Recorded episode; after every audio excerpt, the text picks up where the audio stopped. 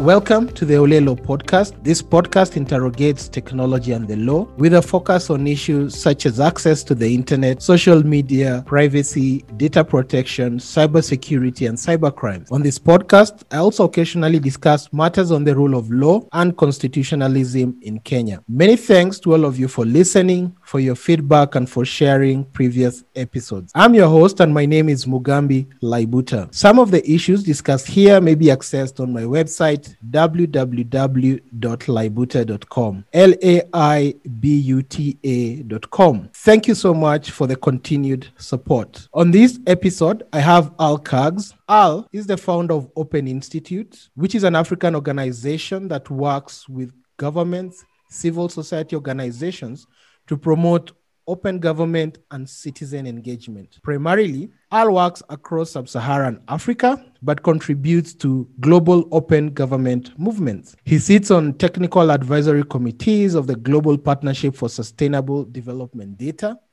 He has served as a member of the Global Open Data Working Group and the Global Open Data Initiative and was the co chair of the Kenya OGP Working Group, chair of the Kenya Open Data Task Force, and the Kenya Open Government Initiative. Karibu sana, Al. Thank you so much for having me. I've uh, talked about um, what you do, but now listeners will want to know uh, what is Open Institute all about. You've worked on what you call um, open government uh, movement. What is this exactly, and um, how does it relate to what Mwananchi does uh, from day to day?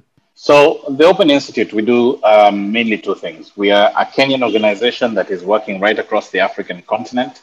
Um, but what we do is we do two main things. Thing number one that we do is that we promote open government. What we try and do is to work with governments so that they have the necessary tools or the necessary policies or knowledge or whatever it is that they need to make sure that they are proactively transparent to the public.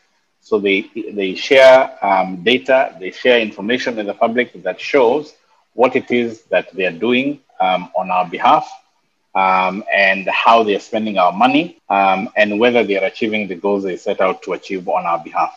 Um, the reason for this is because we say that gov- we are the bosses of the government and they are just simply reporting to us.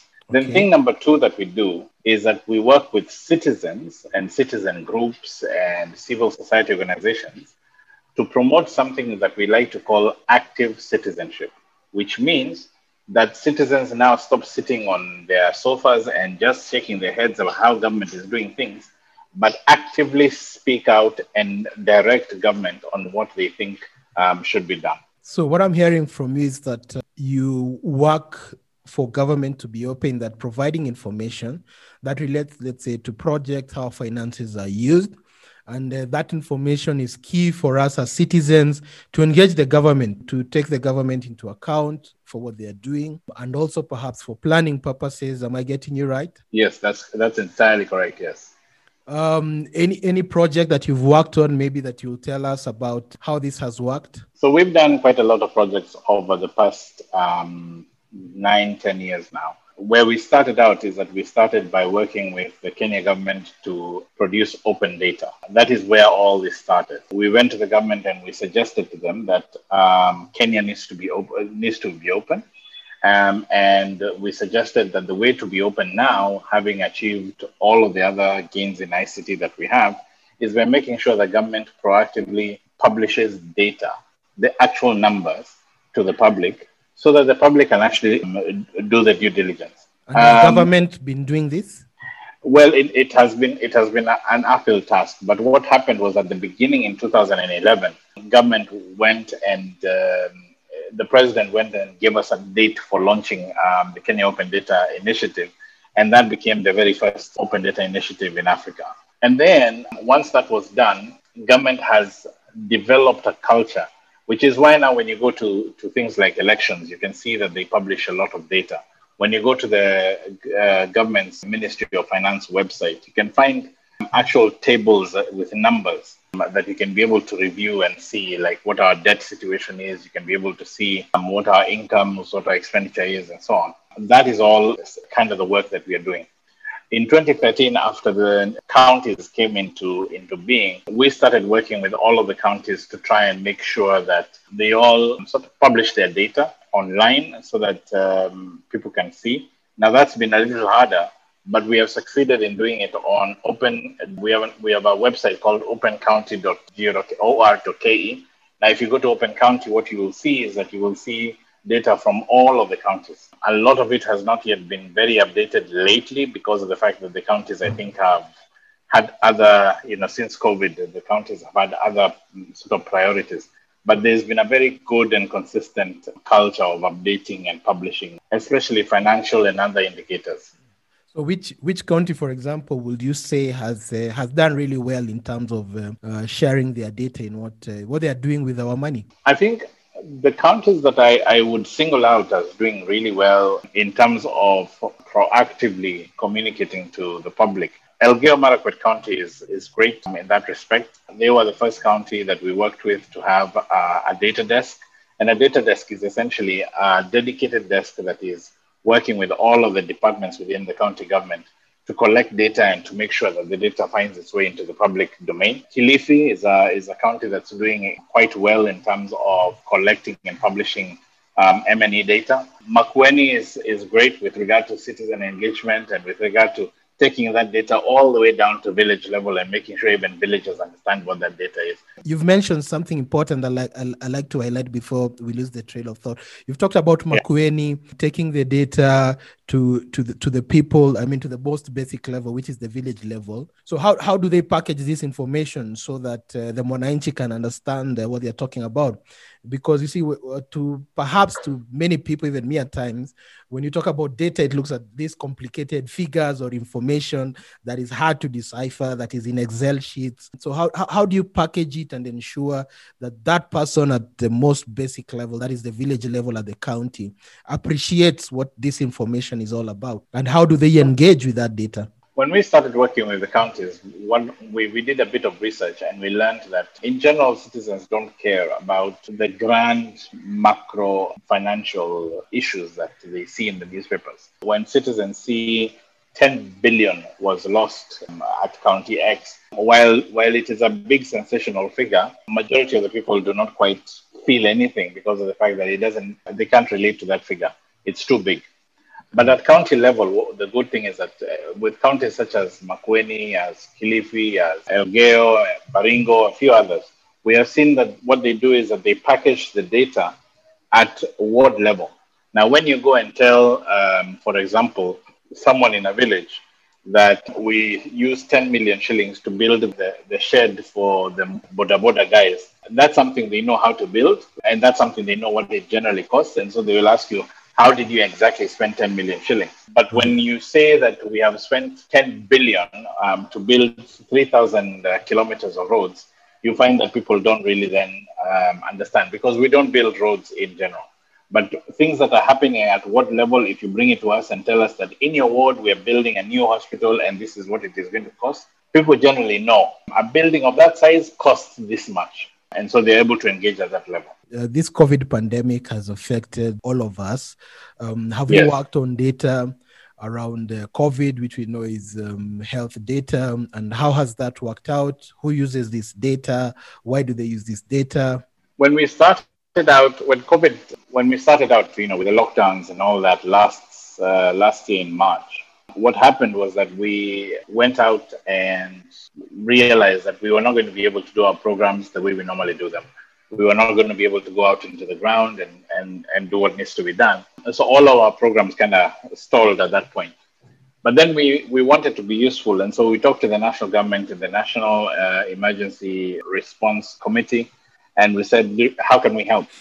And one of the things that as we were having those conversations, we realized is that you know, if you remember, this was a time when, when you know, things like sanitizer was very rare. When it was found, it was exorbitant. Many communities were having fights about water because of the fact that they couldn't quite go and get water from the places they need to, or the county government was not delivering water all the way down to the ground, and so communities were having fights about it.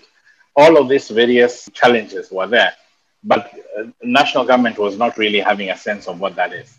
So what we did is that we went and built a tool called Nuru.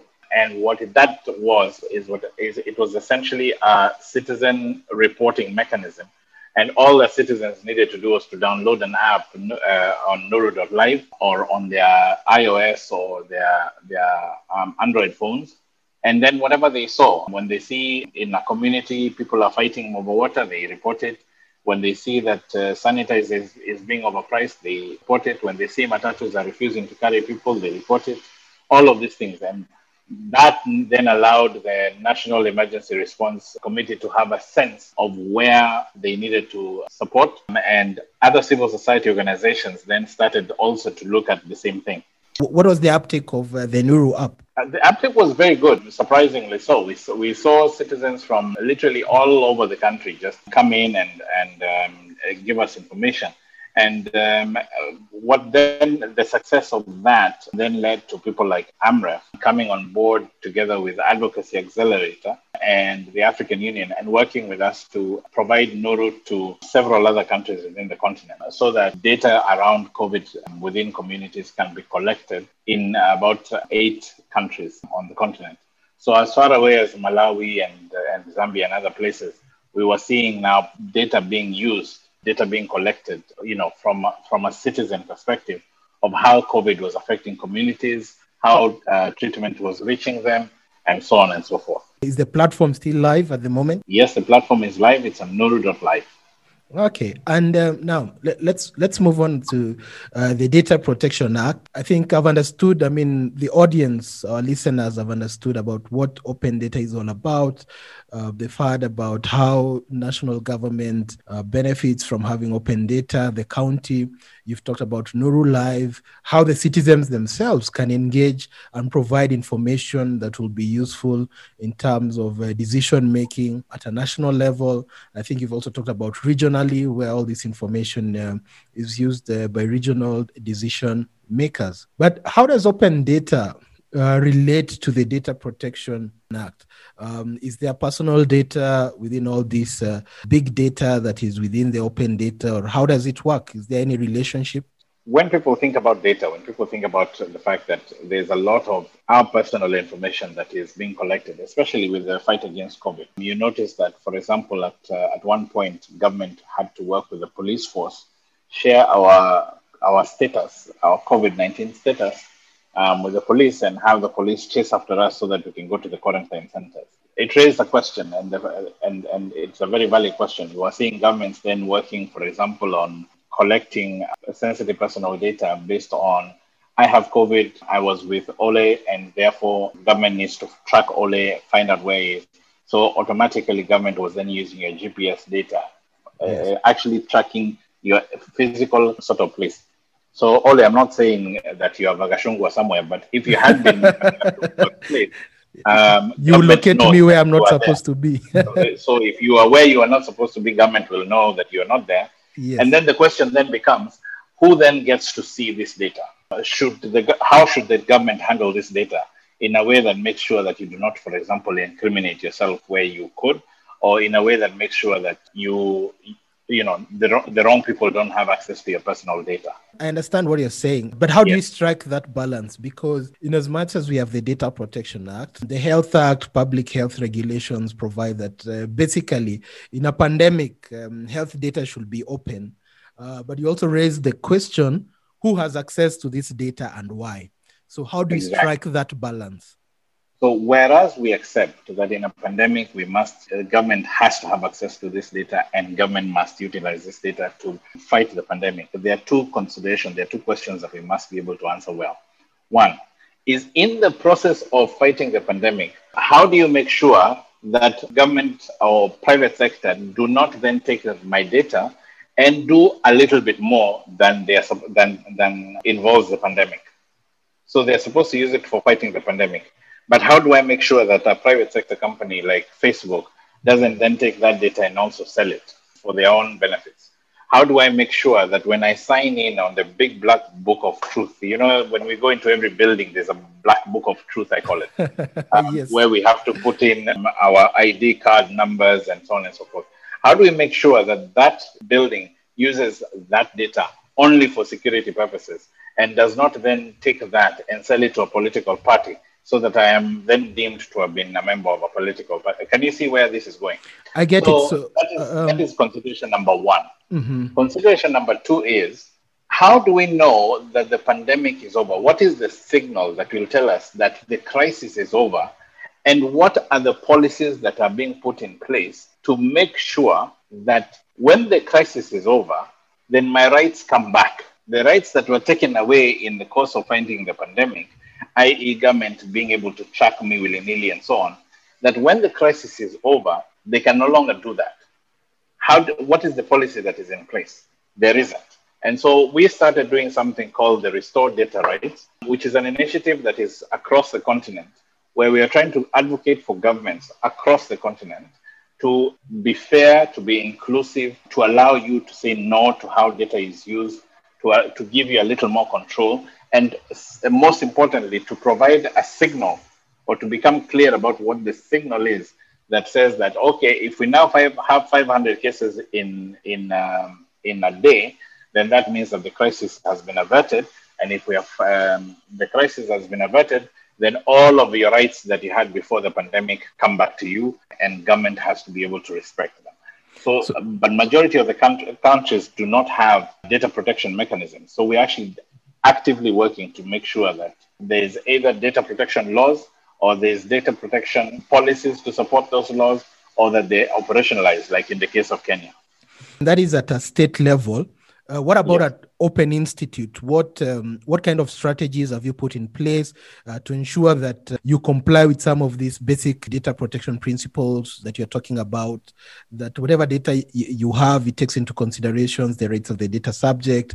Uh, you use that data for only the use the, that is required because you've given the example that some of this COVID data gets into the hands of uh, private sector and private sector uses that data for a purpose uh, that the patient didn't uh, didn't intend that data to be used.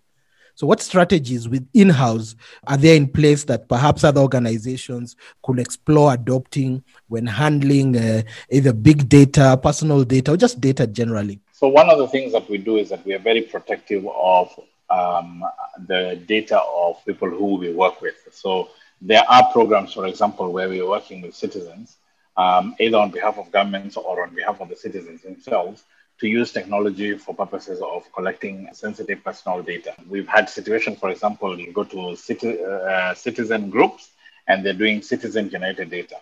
Um, in Lanet Umoja, for example, um, we went and worked with the late Chief Kariuki and his team and his uh, location leadership to make sure that we went to every single household and they collected data from every single household on everything. Do you have a, a mud or a, or a stone house? Do you share a toilet with anyone? What do you farm? Do you have goats? Do you have cows? And so on and so forth. Very personal information.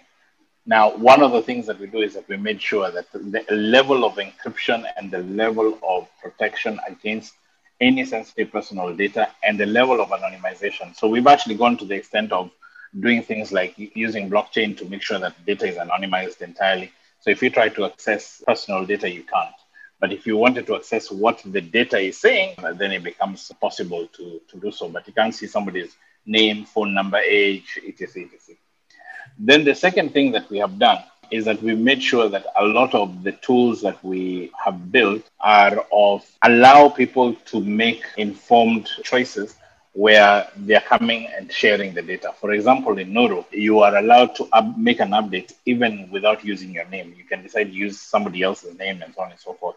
So it makes sure that you do not have to disclose your personal information for you to be able to make a report. So is there a conflict between open data and data protection principles in general? Um, you see, data protection principles are mainly protecting sensitive personal data.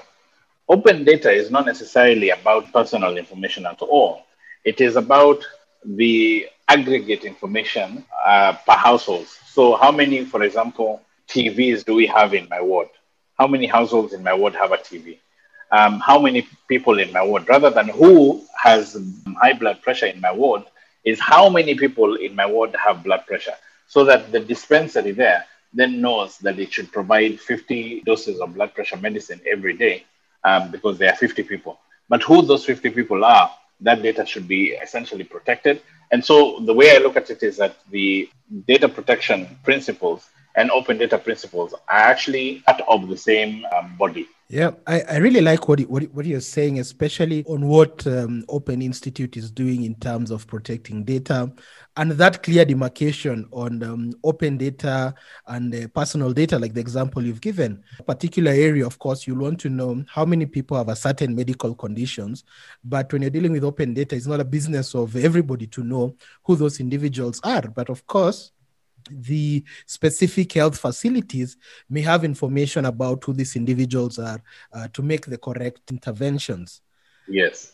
Then this brings me to the issue of do we as Kenyans, in your engagement uh, with the counties or with the national government, or even you as an individual, um, in whatever you do day to day that might not be work per se, do we really yeah. appreciate privacy and data protection and what dangers will be there if we if we don't protect uh, our privacy or if our privacy is not protected by people who who collect mine or harvest our data? I think not. I think that um, we still have a long way to go in making sure that kenyans understand a what what data is and what sensitive personal data looks like the Open Institute currently has a campaign running called Ficha Uchi, and it, it's essentially about saying uh, pay attention to what you're publishing on the internet because it is going to come and, and hurt you in the in the long run. Here's an interesting thing: when people are posting on on uh, on Facebook, we we for example, I saw on one of the Facebook groups, this lady went and confessed on in one of the comments. She was essentially just talking, and she confessed in that comment that she has been cheating on her husband with somebody else for money. Then the internet, because it does not forget and it is very vicious, then screenshot all of her uh, Facebook profile. Somebody else went and screenshotted all of her Facebook profile as well as that comment and began sharing it on WhatsApp and on other spaces so that um, that information then is, is all over the place. Now, this is something that she did because of the fact that she was not thinking about how her personal data can be used against her. And this is the campaign that we're now trying to, to run, where we're trying to say, you know, be careful what you what you post can be used against you, and it's important that you you're careful about it. People even take pictures with the number plates of their cars. They take pictures of their children at the school where the children are going, you know, with uh, the sign of the estate where they live behind them or something like that in such a way that it can become a danger to that child. So we're just sensitizing Kenyans on how to make sure that they're very careful about what they post. And then we're also sensitizing them on the dangers of having data being misused because there are Kenyans like myself who are being accosted by businesses and being sent for SMSs. And you wonder, where did this person get my number so that they can be able to send me a text and tell me that they want to sell me X, Y, or Z? How, how does a loan company get my number and tell me that they have loans to give me if I have never asked for a loan? So these sort of things are, are exercises that we're trying to do to make sure that we sensitize the public and once they understand that this is a danger, then they can participate in, in some way to uh, pull themselves back. Who sensitizes these people who are mining the data? Those people who are scraping out phone number from whatever source and um, sending Al marketing messages. I mean, selling selling this or that, telling Al you need to take a loan with us uh, for at a very low interest rate. So who educates these people? Because you've talked about the education of the masses, which is really essential because data protection, the right to privacy is an individual right. Yes. Then we have the individuals or the companies, the organizations in public sector, in private sector, in academia, uh, all these that are now the ones they're the culprits in violating these principles. Who who now educates them? So as you as you as you educate uh, the public, you then uh, uh, these guys are also still part of the public. So you're still reaching out to them and making sure that they understand what these dangers are. But from a corporate perspective, my personal view is that the only way that we can truly impact some of these negative practices from a corporate perspective is by making sure that we build on the jurisprudence that currently exists. Somebody will have to sue one of these companies. Somebody will have to get a verdict from court that essentially says, that essentially finds that it is that a company has has uh, operated in an illegal way and that they have um, something to pay. The reason why libel or you know our libel laws are so well articulated in the country is because of the fact that uh, the jurisprudence around them has been created. There's been case there's been cases that have been placed in court.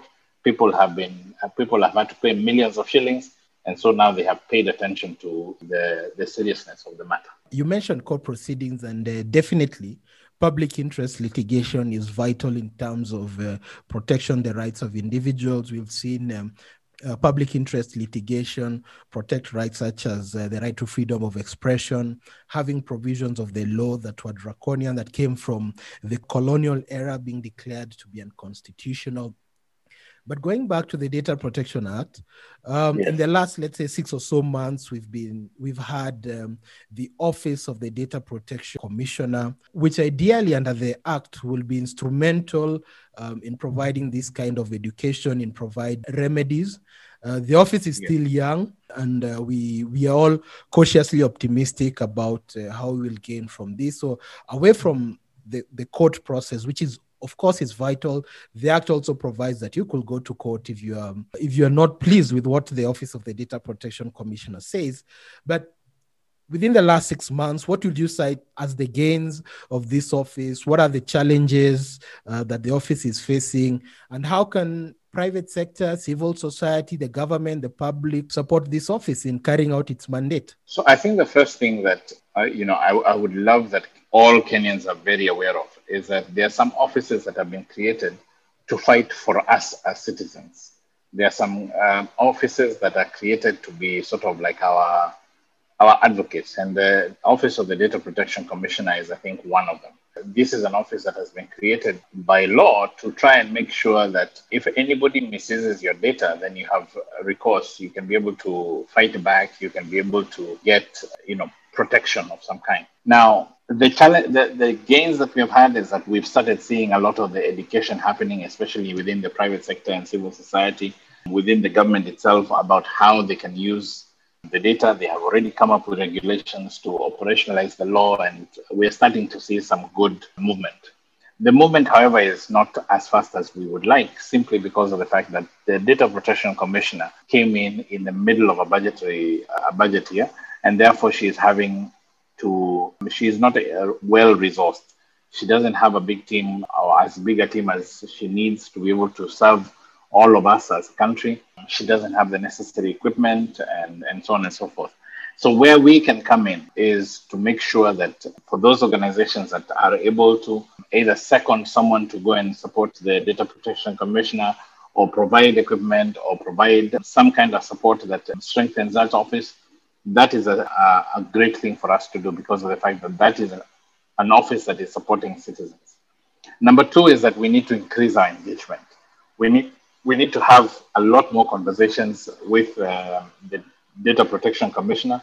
We need to be able to provide advisories to the data protection commissioners so that it is possible for, for, for them to benefit at the very least from the legal expertise and, and the and the and other expertise that we have access to as a, a community, as as, uh, as citizens of the of the world of Kenya. Yeah, I get I got what you're saying. I mean, in terms of um, of uh, resources, challenges facing data protection authorities around the world are basically the same.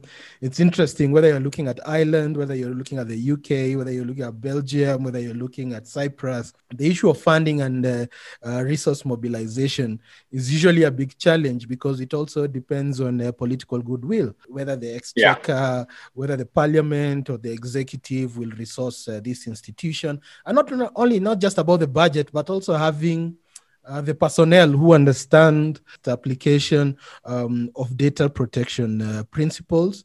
Um, and I think there's also something that you've mentioned that uh, which is a good step forward. We have um, three draft uh, regulations, which is a step towards implementation uh, of the act. Um, the regulations right, will not yeah. be perfect. We've uh, we've all engaged in giving our our views uh, our views on them, but it's definitely uh, a step forward. Especially looking at uh, uh, many of us have been uh, campaigning for implementation of data protection laws for almost ten years, but now yes. we are at a point where there's there's light at the end of the tunnel. So I do hope. Yes. I mean, we all hope that the next financial year there will be enough resources to this office because ideally the office should be independent. And then um, it becomes a challenge where it's getting support from private sector civil society. Then at some particular point the regulator has to regulate these institutions. So the yeah. best the ideal kind of environment is is whereby this office is fully independent with its own resources with its own personnel but as you said it's baby steps um, we have to take the first steps support this office uh, as much as uh, as we as we can and the wonderful thing about it is that they're very open um, at the office of the DP. Um, from from uh, Madame uh, Immaculate Kassait all the way to her team. They're very, very open. When when you give them a call and say, I would like to work with you on this, they, they tend to be very on board um, and very engaging. Yeah. So, yeah, for me, the the biggest issue is um, I think the biggest challenge, especially moving forward, is is having this office fully independent. Because in my view, the office yes. is not independent the way the act is drafted. We need to get rid yes. of um, the ICT uh, ministry uh, from uh, being side by side with the Office of the Data Protection Commissioner. Give this commission exactly. full independence not only in terms of monetary independence, but also in terms of what the law says, so that there are no regulations that come from the ministry, others come from the commissioner, because that's the only way. I mean, around the world, independent uh, regulatory authorities are fully independent in terms of the operations, in terms of what the law yes. says, and in terms of um, of the funding. But uh, baby steps. Uh, I hope we'll we'll get there. And you mentioned. I'm sure we will get. I, I am actually quite confident about the country right now. I, I, I feel that at least where data protection is concerned, we we are doing it. We are doing quite well. Moving forward, what uh, what do you expect to see in terms of uh, open data, in terms of uh, data protection? What what are you looking forward to? I'm looking forward to a time when uh, citizens are aware of the power of data, of data in their lives.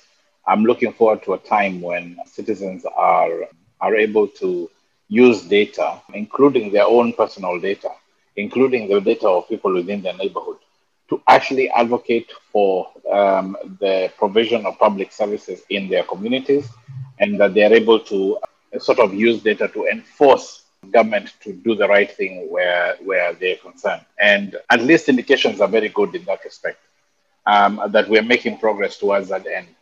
I'm looking forward to a time when government is very proactively open where data is concerned, where they uh, publish data on their websites in Excel format, not even in PDF format, to basically tell the public to look at this data, make comments on this data, ask us questions on this data. We are prepared to um, to tell you what we have done with your money. We are prepared to tell you how we, what kind of impact we've had, and so on and so forth. The more we have that, uh, you know, those two fronts um, happening, the faster our country will develop and the more we can deal with the challenges that we've been having, like corruption and so on and so forth. There are platforms you talked about. Just remind us what the platforms are. So, number one, I'd like to call on Kenyans to go to restoredatarights.africa and sign the declaration that is there, because that declaration is telling governments across Africa that we want for them to create and enact the necessary policies to make sure that our sensitive personal data is protected. Number two, I invite um, everyone to go to our own website and our own social media, that's Open Institute, and find the Feature Uchi campaign and share it with your friends, with your colleagues, with your partners, with everyone to make sure that everybody understands um, their, their rights to data. Number three, I want to say please check out opencounty.org. Um, opencounty.org is a site where you can be able to look at the data of your county for the last several years see how well your country uh, your county has been doing and and and um, be active in terms of saying what more could be done. And finally i'm calling upon you to go onto your um, android phone or your ios and download the nuru app. And wherever you're going just update us on what is happening where covid is uh, concerned in your community tell us when, whether there are, people are being vaccinated whether people are, are have sanitizer whether people are keeping their masks on, whether there's a club that is remaining open long hours, go on your Nuru app and publish that information so that we can make sure that um, the necessary people um, act upon it. Thank you very much. That's Al Kags uh, from um, Open Institute. Great resource uh, there. Thank you very much, Alex, for c- coming to um, Olelo podcast. Nashukuru sana. Thank you so much for having me. I'm a big fan. Ah, asante sana, and we hope to have uh, more conversations on open data, open governance, and uh, data protection uh, generally. Thank you. That's it for this episode. Thank you very much for listening. Asante sana, Al Kags, for coming to this episode. Thank you, everyone, for your comments and feedback on this episode or previous episodes. I am on Twitter at OLEZ, Facebook, Ole Laibuta. My email is mugambi at laibuta.com. My website, blog, www.laibuta.com. Until next time, goodbye, kwaheri, asante sana.